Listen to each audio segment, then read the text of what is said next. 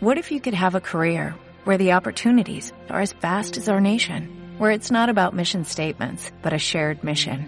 At U.S. Customs and Border Protection, we go beyond to protect more than borders, from ship to shore, air to ground, cities to local communities. CBP agents and officers are keeping people safe. Join U.S. Customs and Border Protection and go beyond for something far greater than yourself. Learn more at cbp.gov/careers. El cho, cho, cho, cho, cho, chorizo.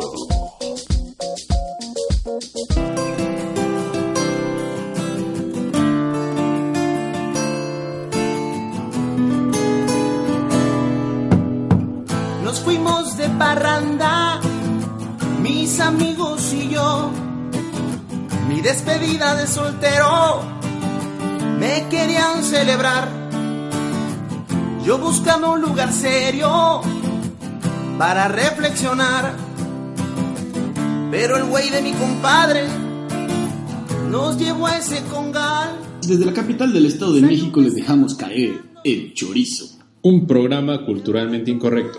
En este programa se analizan temas culturales de una manera seria y profesional, siempre contando con expertos en la materia y por expertos nos referimos a El chaparrín simpático del ente Romy Roms y el Slim Shady del Estado de México, Rubén Ríos. en esta ocasión nos deleitamos los oídos. No mames, cabrón. Slim Shady. Rapéanos, Slim Shady. Casi me ahogo ahorita, güey. En esta ocasión nos deleitamos los oídos con la composición del famoso músico Osiris Flores y su magistral pieza Motel California. Más adelante hablaremos de él en su gustada sección Un embutido musical. Antes de comenzar nuestras secciones les compartimos que esta vez tenemos una oferta coquetona. A ver Rubén, platícanos de qué se trata. Nuestros amigos de la cafetería Buna Bones tienen para nuestros podescuchas el 10% en alimentos y bebidas. Así es, el 10% en la cafetería Buna Bones, por decir que escuchaste la promoción en el chorizo. El café se encuentra ubicado en el pueblo mágico de Metepec, en Melchor Ocampo, 1H, barrio del Espíritu Santo, a 5 minutos de galerías. Puedes disfrutar de su riquísimo pastel de naranja, panque de plátano y pastelito de tres leches. Cada una de estas delicias acompañadas con su respectivo café y sus múltiples variedades como el americano, express o latte. El concepto es original y calavérico, como su nombre lo dice, y también se extiende más allá de una cafetería ya que tienen proyectos artísticos y sociales. También tienen una zona al aire libre, un centro de acopio de chalecos reflejantes para ciclistas con ofertas exclusivas para los donadores de estos. Les dejamos la liga en la descripción y los invitamos a Bunabon. Dejando estos anuncios que parecen de misa dominical, nos vamos enseguida a la sección que les deleita su apetito y otras cosas. Yo gritaba, no, no, no, no, no, no, no, no, y ellas me decían, riata, ta, ta, ta, ta, ta, ta, ta, ta, ta, ta, ta, ta, riata y más riata, ta, ta, ta, tu.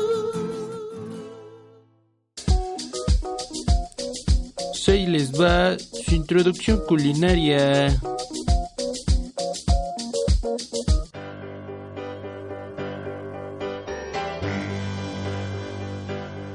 Hoy les vamos a hablar de la guacamaya, típica de León, Guanajuato. Un delicioso platillo al cual los habitantes que no radicamos en tal estado estamos poco familiarizados, pero que de hecho les diremos de qué va y hasta les dejaremos la receta en Facebook y Twitter para que ustedes mismos se la preparen. El contenido es sencillo, pues sus ingredientes son bolillo relleno con duro o chicharrón de puerco, que es la piel de cerdo dorada en manteca dentro de casos de cobre. Dicen que así se prepara, pero de hecho sugerimos que no lo hagan de esa manera porque la cocción en cobre es tóxica y es acompañado de cueritos encurtidos, salsa, limón y sal. El platillo es lo equivalente a las tortas de tamal para los chilangos y mexiquenses. Se encuentran con la misma frecuencia con la que nos encontramos estos puestitos. La diferencia en su movilidad recae de hecho en su triciclo, el cual es bien nombrado, Guacamóvil, o como yo le digo, Waka, que es mi invitación de Fossi, el de los Muppets muy- Baby. es muy buena Gracias. Bueno, no es cierto, así no se llama. Lo que sí es cierto es que este platillo debe ser crujiente, firme, bien cocido, dorado o tostado por su exterior y se prepara abriéndole un costado al pobrecillo bolillo. Se le retira el migajón con cuidado y enseguida se va rellenando con chicharrón quebrado. Se le puede agregar unas rebanadas de aguacate luego unas cucharadas de salsa para humedecer el chicharrón y si la quieres picosita le agregas su salsa de chile de árbol, enseguida la condimentas con cueritos encurtidos, estos pueden llevar zanahoria en trozos pequeños o jícama o pepino o alguna verdura equivalente o nada más zanahoria, si así te gusta, y su toque final de limón y sal al gusto. Hay algunas variantes como la guacamaya con aguacate, pero siempre te ponen aguacate, así que bueno, la puedes pedir con aguacate. Bueno, también hay acuática, que quién sabe que sea eso, pero ahí venía en internet, y con Viagra, que lleva un pedazo duro de enroscado clavado en medio de la torta, y queríamos alburear con esta parte, pero la verdad es que está tan puesta de pechito que se nos hizo demasiado simple. No mames con Viagra, cabrón. También estaba la bautizada, que lleva salsa de puro chile de árbol. Y esta es la novatada que te aplican cuando vas con algún oriundo de, de, allá. Es algo así como cuando por primera vez en tu equipo de fútbol te dan unos arrimones todos en las regaderas y luego te dejan amarrado y te manosean durante toda la semana, porque a todos nos ha pasado eso, ¿no, Rubén? No, güey. ¿No? No, a mí no me pasó eso. Bueno, eh, sí, pasa, muy seguido, yo he oído que pasa. también, Pobrecito Román. También las hay con un taquito dorado de aire, de picadillo o de requesón en medio. ¿Qué chingados es aire? No lo encontré y la neta me saca de pedo que es aire, pendejo, o sea, me, nada, güey. Que alguien me explique, güey, o sea, pero así, así también venía, entonces bueno, tan jodidos estamos que ya vendemos tacos de aire, o sea, A huevo, güey, la pinche crisis, güey. que alguien nos explique. Pero bueno, este, ¿qué más, Rubén? No se le puede dar mucho la vuelta a esta receta, pero sí a la salsa que como habrán dado cuenta en otros podcasts es lo importante de muchos, muchos platillos mexicanos. Básicamente podemos hacer una sopa de hojas que sepa bien por lo elaborado de nuestras salsas. Y esta, por ejemplo, se prepara partiendo tomate, cebolla y chile serrano en cuadros pequeños, así como el cilantro trozado para hacer un pico de gallo y reservar. Asar un tomate, media cebolla, un diente de ajo y los tres chiles de árbol secos. Después licuar con un poco de agua para una salsa líquida e integrar con el pico de gallo. Salpimentar y agregar un limón exprimido. Puedes agregar trozos de cueritos encurtidos o ponerlos por separado. Y pues ¡Listo! Ahí tienen su guacamaya y como dicen, a comer chinga. Les dejamos babeando y pasamos a nuestra siguiente sección.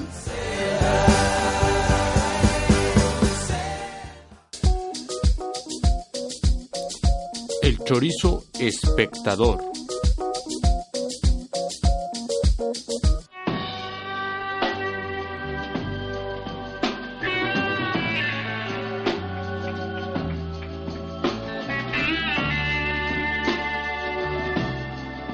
Antes de que el güerito Ryan Gosling posara como un vigilante oscuro detrás del volante en Drive en 2011, existió un chofer de taxi mentalmente inestable interpretado por Robert De Niro en Taxi Driver. Bajo la dirección del cejas de azotador Martin Scorsese, la película se estrenó en 1976, en la que se narra la solitaria vida de Travis Bickle. Un ser que ve la degeneración de la sociedad neoyorquina a través de su taxi. Él es un veterano de Vietnam que ha, aparentemente, perdido su propósito. Hasta que interviene en su vida una joven prostituta interpretada por una joven Jodie Foster que le dará ese sentido a su vida ya que pretenderá liberarla de su proxeneta y su banda de mafiosos. El director nos da un recorrido por las calles de Nueva York, y no cualquier recorrido, pues nos lleva por las zonas conocidas en otros filmes hasta las no tan tocadas zonas bajas o barrio. De esta película se desprenden un sinfín de repetidas escenas en otras películas, y es que hay unas las cuales hemos visto imitadas por otros actores. Y un ejemplo está en la película mexicana Matando Cabos, cuando copian a Robert De Niro frente al espejo. Here. El desarrollo de la, de la locura de este taxista es bastante comprensible, o es bastante comprensible al menos para mí, pues cuando recorres un distrito federal o Nueva York y eres observador en el infierno latente y la naturaleza humana, la cual a veces parece ser el cáncer del mundo, no puedes evitar, evitar pensar en la frase del taxista, ojalá una lluvia cayera sobre esta ciudad y limpiara toda esta escoria. La mirada o el punto de vista es taciturno y por momentos extremista, pero no poco realista. Lo curioso es que por instantes no sabes si el loco es el loco o los demás están locos y la misma escena con el director y sus diálogos hacen que te preguntes quién es el loco. Sí, todos están locos. Sí, algo así. Sí, Rubén. Bien. Por otra parte, la narración visual de esta película es muy buena. A través del uso de tomas dentro del taxi hacia las calles, siendo el taxi una burbuja, refleja la soledad de Vico. La voz en off de Robert De Niro, expresando los pensamientos que flotan en la cabeza del protagonista, ayuda a transportar al espectador a la historia sutilmente. Yo me identifiqué con el personaje inmediatamente, quien no ha querido tomar justicia bajo sus propias manos ante la ineptitud e inutilidad de las autoridades. Hacerlo Aquí en correcto. México pasa mucho. Sí, ya sabes. Es lo normal. Típico, ¿no?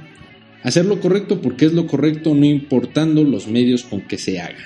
Ahora, pues vamos a calificarlo. Y ¿Qué te a- pareció? Me- me- mira, a pesar de que la música me sacaba de onda muy cabrón, porque parecía que te ibas a asustar en algún momento dado y de repente no pasaba nada, creo que eh, por momentos te arruina ciertas escenas, creo que es una muy buena película. Es una, una forma distinta de ver las cosas, desde una mirada de un joven Robert De Niro, el cual de repente te hace pensar en, en esta falta de motivos hacia la vida.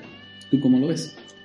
Yo, hablando de la música, creo que puede ser un vehículo que utilizó el director Martin Scorsese para ejemplificar qué tanto el protagonista está desplazado de la realidad. Con esto que te quiero decir, que la música no está sincronizada completamente con lo que se ve en la película para precisamente eh, hacer en, en el espectador esta, Como intencionalmente. este sentimiento de, de que no te sientes que está en el lugar correcto. Porque el protagonista tampoco de, está en el de lugar ser, correcto. de ser, de ser intencionalmente. Sí. Que quién sabe, no está, o sea, sería cosa de investigarlo, pero bueno, vamos a dejarlo con un 7. Yo creo que un 8.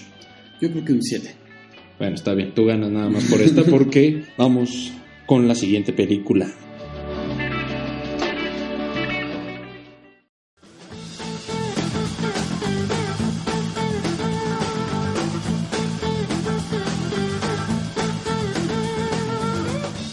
Película mexicana examinar es César Chávez, protagonizada por el chicano Michael Peña, a quien recordarán por su reciente participación en la película Fury o Corazones de Hierro en 2014. El filme es dirigido por el charolastra Diego Luna. Esta sería su segundo film, después de Abel en 2010.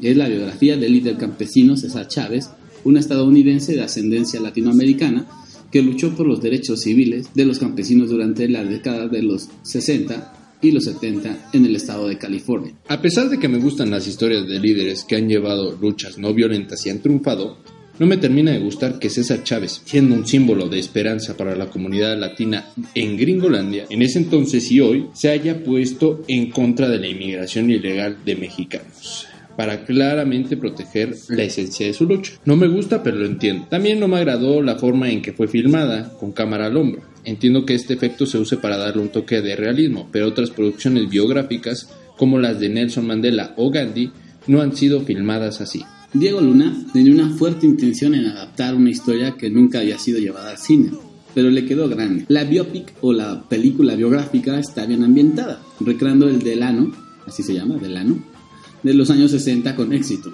La fotografía es cuidada con planos que sacan provecho del paisaje. Pero tenemos una historia muy obvia. El drama es carente, falta más contexto y cambios de ritmo. No es lenta del todo, pero esa impresión de dinamismo se traduce en una falta de darle más tiempo a las escenas y desarrollar más los personajes. Los actores salvan la película, pero queda debiendo demasiado. Como dato interesante, su lema Sí se puede tuvo tal impacto en los Estados Unidos que tiempo después un candidato de test color café con leche lo utilizó en su campaña presidencial en 2008, traduciéndola obviamente al inglés. Yes, we can. Para finalizar, yo la calificaré con un 6. No sé qué te parece. Me parece muy bien, Michael Peña es muy rifado en la película. ya cállate, güey. Eh, Michael Peña es, es, un, es un gran exponente. Sí. sí. Eh, bueno, sin más por agregar, pasaremos a la siguiente película.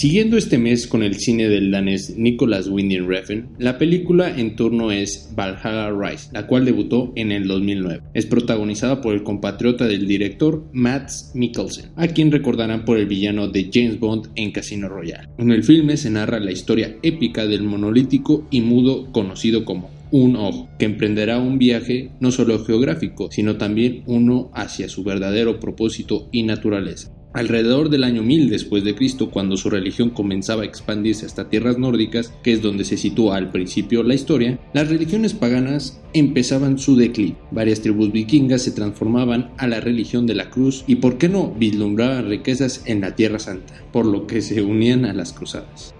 Nuestro héroe se unirá por coincidencia y su reputación de invicto guerrero a un grupo que va en camino a Jerusalén. No obstante, después de haberse desviado un poquito del viaje, terminan en alguna parte de Norteamérica, lo que llevará a que estos hombres cuestionen su fe y moralidad, exceptuando al protagonista un ojo. En efecto, es lenta la trama y es algo confusa. Y es confusa porque existen algunos flashazos, los cuales como que no se entienden del todo. Si ven el futuro, si es un pensamiento o si son otra cosa. En cuestión de trancazos, pues te queda bebiendo también un poco. Y lo digo porque cuando empiezas tan bueno la dosis de trancazos, te deja como esperando un poquito más de violencia. El contexto histórico no creo que sea tan obvio para muchos, porque hablamos de un tiempo en concreto donde los vikingos habían sido evangelizados y detrás de eso también hay un montón de contexto que va desde las costumbres hasta los dioses. Creo que su gran falta cae, como en, la anterior, en la anterior película de Chávez, en el desarrollo de los personajes. Una película que, como afirma mi colega Román, no es para cualquiera. No lo digo por sangrón, sino porque es lenta. Muy lenta. Ahora bien, a la hora de los putazos, el director no se limita, la violencia es gráfica. Pero tendrás que esperar entre tomas espectaculares de paisajes hermosos para saciar tu ímpetu de sangre, maldito degenerado. El simbolismo pictórico del filme se debe de analizar con cuidado para entender la metáfora detrás de este. Con decirles que a través de mi exhaustiva investigación no encontré una interpretación lo suficientemente convincente, así que debes de armarte después de verla con varias reseñas para de verdad apreciarla. Para darles una probadita del simbolismo en esta historia, el mismo protagonista es una de ellas, un ojo. Debemos recordar que en la mitología nórdica Odín, el dios mayor, sacrifica uno de sus ojos a cambio de poder ver el futuro. Entonces nuestro protagonista se muestra no solo como un guerrero perfecto, sino como un dios pagano. Yo humildemente le doy a esta película un 8 simplemente por la hermosa cinematografía, no sé qué piensas tú. No, sí, en efecto, se me hace una muy buena. Porque tú decías que no estabas de acuerdo a que fuera muy lenta, que no tenía No, o sea, ese eso lo, lo iba, lo iba a decir. La película sí es lenta. Y lo digo, ¿no? O sea, es lenta y, Digo, me, y me obviamente- queda debiendo sangre. No, eh, lo dijiste también y lo volvemos a repetir. Es una película que sí te tienes que armar como para verla. Por lo menos del contexto histórico y con una u otra reseña. Si no, no la vas a disfrutar enteramente. Ahora bien, esto viene al ritmo, porque realmente la película dura como hora y media. O sea, tampoco es de dos horas, ¿no? pero sí, sí tienes que tener un... irte preparando para la película. Si estás muy cansado y llegas en la noche y la ves, te vas a dormir. Así de simple. Eh, pero no sé si tengas algún No, inconveniente si le ponemos Un un 8 ocho. está perfecto. Está perfecto porque Bueno, aparte te, te, ya- te llama que te informes. ¿no? Exactamente. Y eh, bueno, con un 8 cerramos esta película Valhalla Rising de Nicholas Winding Refn. Y ahora vamos con la siguiente sección.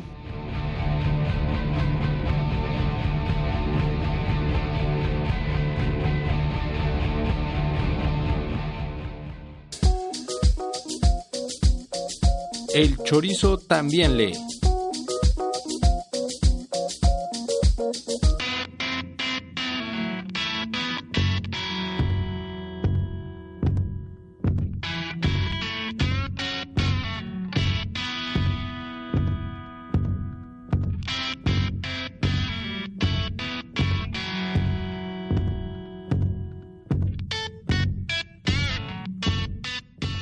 El libro que platicaremos hoy es del escritor inglés Eric Arthur Blair, o para los compas George Orwell. Su obra es 1984, publicada en 1949, cuyo protagonista es Winston Smith, y narra su rebelión en contra del Big Brother o Gran Hermano, aquel que, como hoy lo hace la NSA o el Ministerio Público en México, todo lo ve. Sí, es como un dios, un acosador que mantiene su poder mediante el espionaje de la vida de los individuos de esta sociedad en 1984. Sin más, dejaré que el amo de las cavilaciones nos dé su punto de vista, por favor. La lectura esta vez no es del todo fluida. El narrador le echa mucha salsa a sus tacos. Para mi gusto es una obra que trae mucha paja, pudiendo ser un poco más fluida. Por otra parte, es una obra muy significativa y que ha marcado. Por ejemplo, en la película B de Venganza, estamos viendo representado el Londres que se describe aquí, quizá no ambiental, pero sí en una forma de gobierno y en el líder de Estado. A mí me sorprende el hecho de cómo se plantea ir cerrando la manera de pensar de los ciudadanos, inculcándoles un patriotismo religioso, el cual se les va implementando desde pequeño. También se habla de un idioma el cual es cerrado y no acepta matices, es decir, es bueno o mal, pero no excelente o pésimo, porque los matices en las palabras, explica uno de los amigos de Winston, también desarrolla ideas distintas. Distinto es inaceptable. Por lo tanto, a menos palabras, menor pensamiento. También habla del doble pensar, que es pensar y hacer distinto. Habla fuertemente de la anulación de la persona con una idea, me explico. Algo así como la castidad por pureza o alguna pendejada de esas que se usan en las religiones. Se toca la revolución como el principio del mal, como aquí en México con los revolucionarios demócratas. La historia no es la que te atrapa del todo, porque el escenario es conocido en obras como Mundo Feliz o Fahrenheit. Lo que atrapa es el tipo de ideas desarrolladas como las que he mencionado, porque de hecho mencioné muy pocas. Vaya que la ficción nos ha alcanzado. Las libertades del ser humano se van acotando por el arma más poderosa del sistema, el miedo. Infundir el miedo para que en consecuencia otorguemos muchas libertades con el afán o propósito de ser protegidos, entregando, por ejemplo, información confidencial al gobierno. Esto solo nutre al gran hermano, y con este poder, el de la omnisciencia, nos controla manipulando cada aspecto de nuestra vida. ¿Dónde están nuestros Winston Smith? Un libro que a mí me aterrorizó no solo por la trama, sino porque sé que vivo en un sistema que más y más se parece a esta distopía. En conclusión, ¿qué nos puedes decir, Román? Es una obra algo tediosa en su lectura, pero es de cajón leerla y punto. Así que a chingarle. O a escucharla en la voz de Pixelciosa, que está en audiolibro, así también terminé de leerla yo, el cual pueden descargar de la aplicación o app Audiolibros. Y la pueden seguir como arroba pixel, P-I-X-E-L, Ciosa, C-I-O-S-A. Ahora seguimos, si no tienes algún inconveniente, amo de las cavilaciones, en pasar a la palabrota del día. La palabrota del día. Perfecto.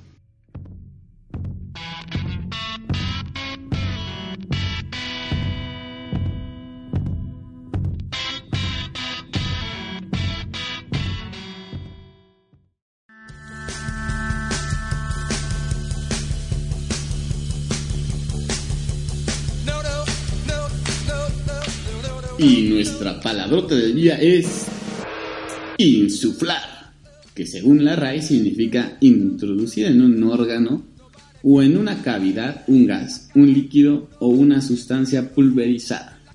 A ver, amo de las cavilaciones, por favor, ilústranos. Con- Eh, un, ejemplo. con un ejemplo, Claro por que favor. sí, claro que sí. Por ejemplo, cuando de repente le preguntas a tu amiga, oye, ¿y cómo te embarazaste? Digo, Si siempre usas condón. ¿no? ¿Cómo pasó esto? Y te- ella te puede contestar, bueno, es que pues, mi novio se insufló en mí. Exactamente, porque introdujo un líquido en una cavidad. Exacto. ¿no? Entonces Buenísimo. es decente. Esto me recuerda a mis tiempos de mocedades cuando convivíamos con un sujeto llamado Israel, el cual soltaba muchas flatulencias, pero no solamente las eh, soltaba, sino que utilizaba su mano como receptáculo, se la ponía en el trasero, expulsaba la flatulencia y luego la cerraba en un pu- cerraba en su mano en un puño y la soltaba en tus narices.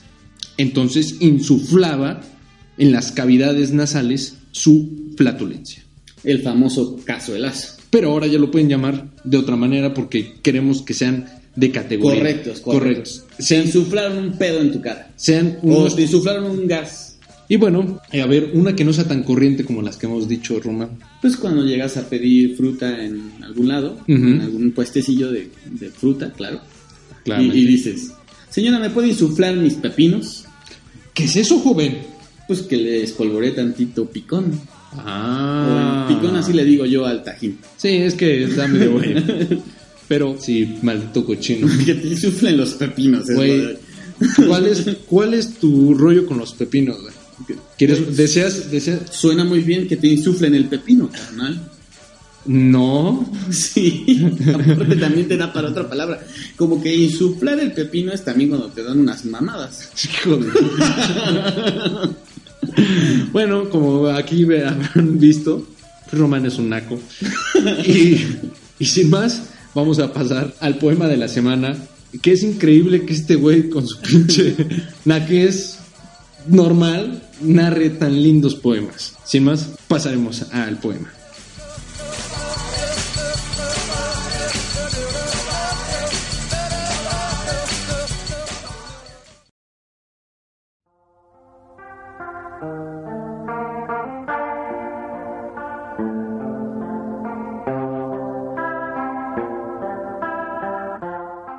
Es el referente más grande de la literatura argentina y es conocido en el mundo por su palabra y su ceguera. Una ironía extraña de la vida para un amante íntimo de la lectura, para aquel que se imaginaba el paraíso con forma de biblioteca. Borges no necesita presentación, pero hoy lo recordamos y le damos tributo cerca de la fecha en la que alzó el vuelo a esa biblioteca. Por favor, Román, deleítanos che con estas hermosas palabras. Ajedrez 1. En su grave rincón, los jugadores rigen las lentas piezas. El tablero los demora hasta el alba en su severo ámbito en que se odian dos colores. Adentro irradian mágicos rigores, las formas. Torre homérica, ligero caballo, armada reina, rey postrero, oblicuo alfil y peones agresores. Cuando los jugadores se hayan ido, cuando el tiempo los haya consumido, ciertamente no habrá cesado el rito. En el oriente se encendió esta guerra, cuyo anfiteatro es hoy toda la tierra, como el otro, este juego es infinito. 2. Tenue rey, sesgo alfil, encarnizada reina, torre directa y peón ladrino. Sobre lo negro y lo blanco del camino buscan y libran su batalla armada. No saben que la mano señalada del jugador gobierna su destino. No saben que un rigor adamantino sujeta su albedrío y su jornada. También el jugador es prisionero. La sentencia es de Omar, de otro tablero, de negras noches y de blancos días. Dios mueve al jugador y éste la pieza. ¿Qué Dios detrás de Dios la trama empieza? De polvo y tiempo y sueño y agonías. Mira qué bonito, güey. Qué bonito. Ah, está intenso, ¿no? Aparte Sí. lleva como un contexto un poco social fuerte. Y político, Y político, y, sí. y- y- de, ¿cómo se llama? De estas tácticas. Luego Esta estra- vez, en vez de que tú me preguntes a mí, yo te voy a preguntar, ¿tú qué, qué te transmitió el poema? Bueno, sobre todo me llamó la atención esta parte que dice que en el oriente se encendió la guerra, cuyo anfiteatro hoy es toda la tierra. Es increíble, ¿no? Que esta zona geográfica desate tantas, pues no, decir, no, no sé decir ambiciones, y, pero no solamente en ese punto. Toda la tierra es un campo de, de juego, de, de ajedrez, en donde se posicionan piezas para sacar el mayor provecho y el que tenga mejores estrategias, el que tenga mayores ventajas, ¿no? Eh, es el que ganará este juego en el que se involucran varias vidas humanas que se pierden en el balance, ¿no? ¿No lo crees? Lo creo, sí, muy bien, muy buena observación, la verdad creo que complementa bastante bien Sí, ahora sí entendí a Borges. Muy bien, muy bien. Sí, muchas gracias. Muy bravo eres, ¿eh? Gracias. Te mereces un aplauso. Gracias, gracias. Y no lo voy a hacer porque tú tienes un ahorita, pues te mereces un. Sí, la gente ya me aplaudió. Ah, bueno. Ok, ok. Eh, ahora, sin más, pasaremos a su sección en la que deleitarán sus oídos y conocerán un poco más de música.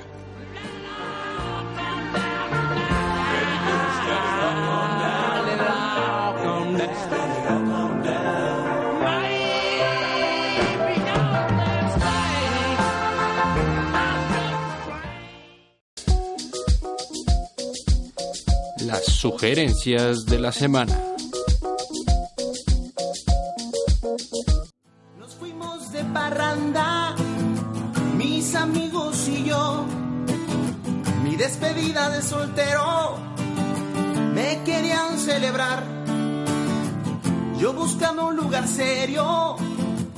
Para reflexionar. Y al principio de este podcast les presentamos una canción reflexiva acerca de una aventura en el Congal, Motel California. el cual nos deja una profunda lección de vida acerca de esas introspecciones underground y en estado etílico.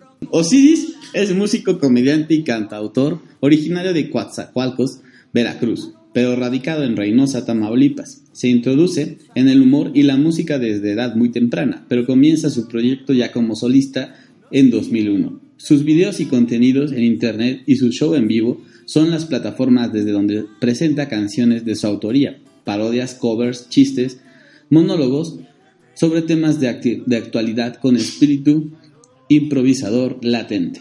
Pueden seguirlo en Facebook como Osiris Flores página y en Twitter como arroba Osiris Flores. Ni lo vas a notar. Me desperté en la mañana con una cruda fatal, compadre.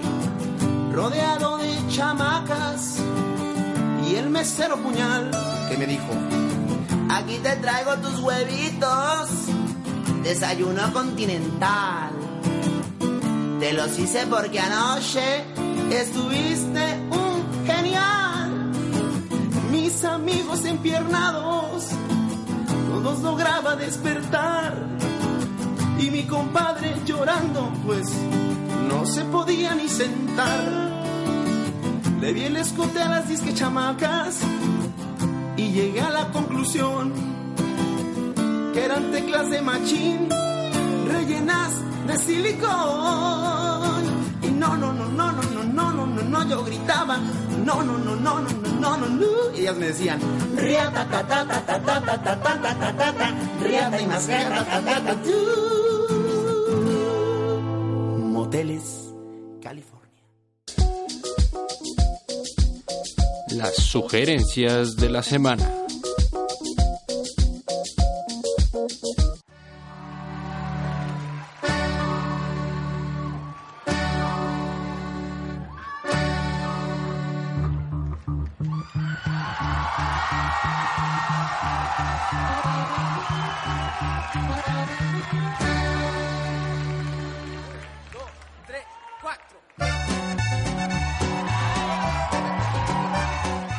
Mi recomendación esta semana está inspirada en el orgullo latino en la tierra de los estadounidenses racistas, rednecks y violentos.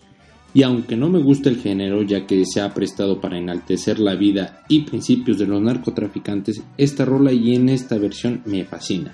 Yo los dejo con Somos Más Americanos de los Tigres del Norte acompañados por el vocalista de Rise Against the Machine, Zach de la Rocha. Que la disfruten.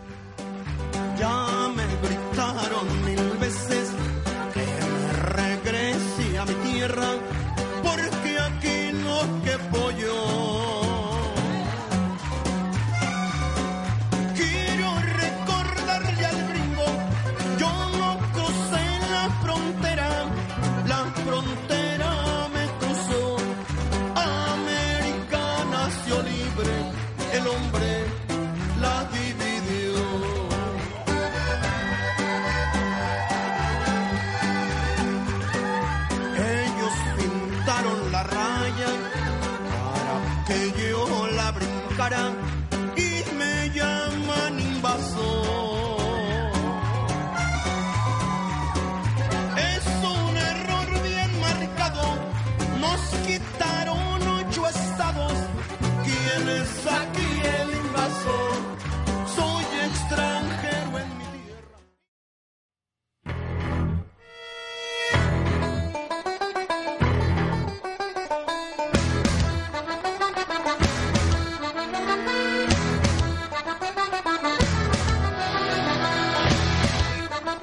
Difícilmente no te vas a aprender con esta canción. Trae violencia en todo su contenido.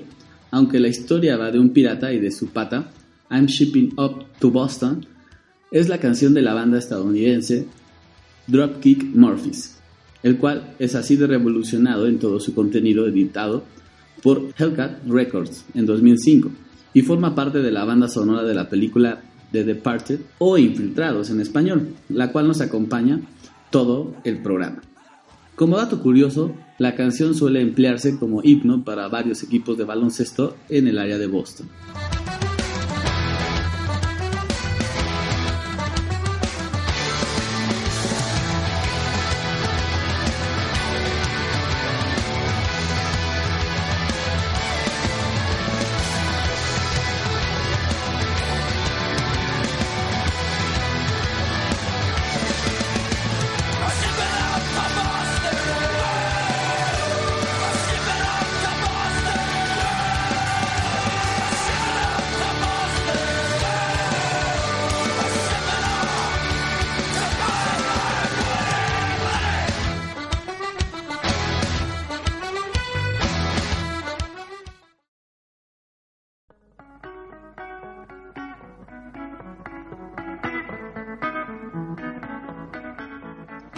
En esta ocasión, en su sección campechana, les traemos de nuevo otra reseña que armó aquí nuestro buen Romy Roms cuando se fue a ver y apreciar de las maravillas del teatro. Esta vez la obra que me lancé a ver fue A Puerta Cerrada de Alexis Casas, la cual aborda el tema de un secuestro entre dos jóvenes compañeros de escuela, quienes tienen una muy marcada diferencia económica y social la victimez está en los dos personajes por las situaciones que orillan a uno y a otro en su accionar. El síndrome de Estocolmo se hace presente de una manera que te sorprenderá, porque esta parte, debo decirlo, no la esperas y tampoco se las voy a echar a perder. Por otra parte, los creativos también te van a sorprender con su escenografía, la cual se podría mejorar con sonido ambiental. El diseño de iluminación tiene que trabajar muchísimo en sus tiempos porque se retrasa a tal grado que echa a perder las secuencias. Y la obra, por tanto, tampoco explota este recurso al máximo como debería de hacerlo. Las actuaciones son buenas, pero me dejaron reflexionando si no se lograrían mejor los personajes en viceversa de los actores. Pero pues ustedes lo analizarán cuando la vean. La obra se presenta en Toluca, en el Teatro Universitario de Cámara Esbón Gamaliel edificio de rectoría en el Instituto Literario número 100, de jueves a sábado, a las 7 de la noche y los domingos a las 6. Y bueno, espero y los, ¿cómo se llama? Los invito a que vayan a esta obra que se ve realmente interesante, así como lo ha demostrado, nos lo ha mostrado, nos lo ha compartido Romancito. Y así acabamos este episodio de su chorizo. No se olviden de dejar sus comentarios, apretar el botón de me gusta, no solo en la página de Facebook, sino en YouTube y el de suscribirse. Nos vamos, no sin antes exhortarlos a que vivan una vida límite, si no les caerá el chorizo. Nos vemos la siguiente semana.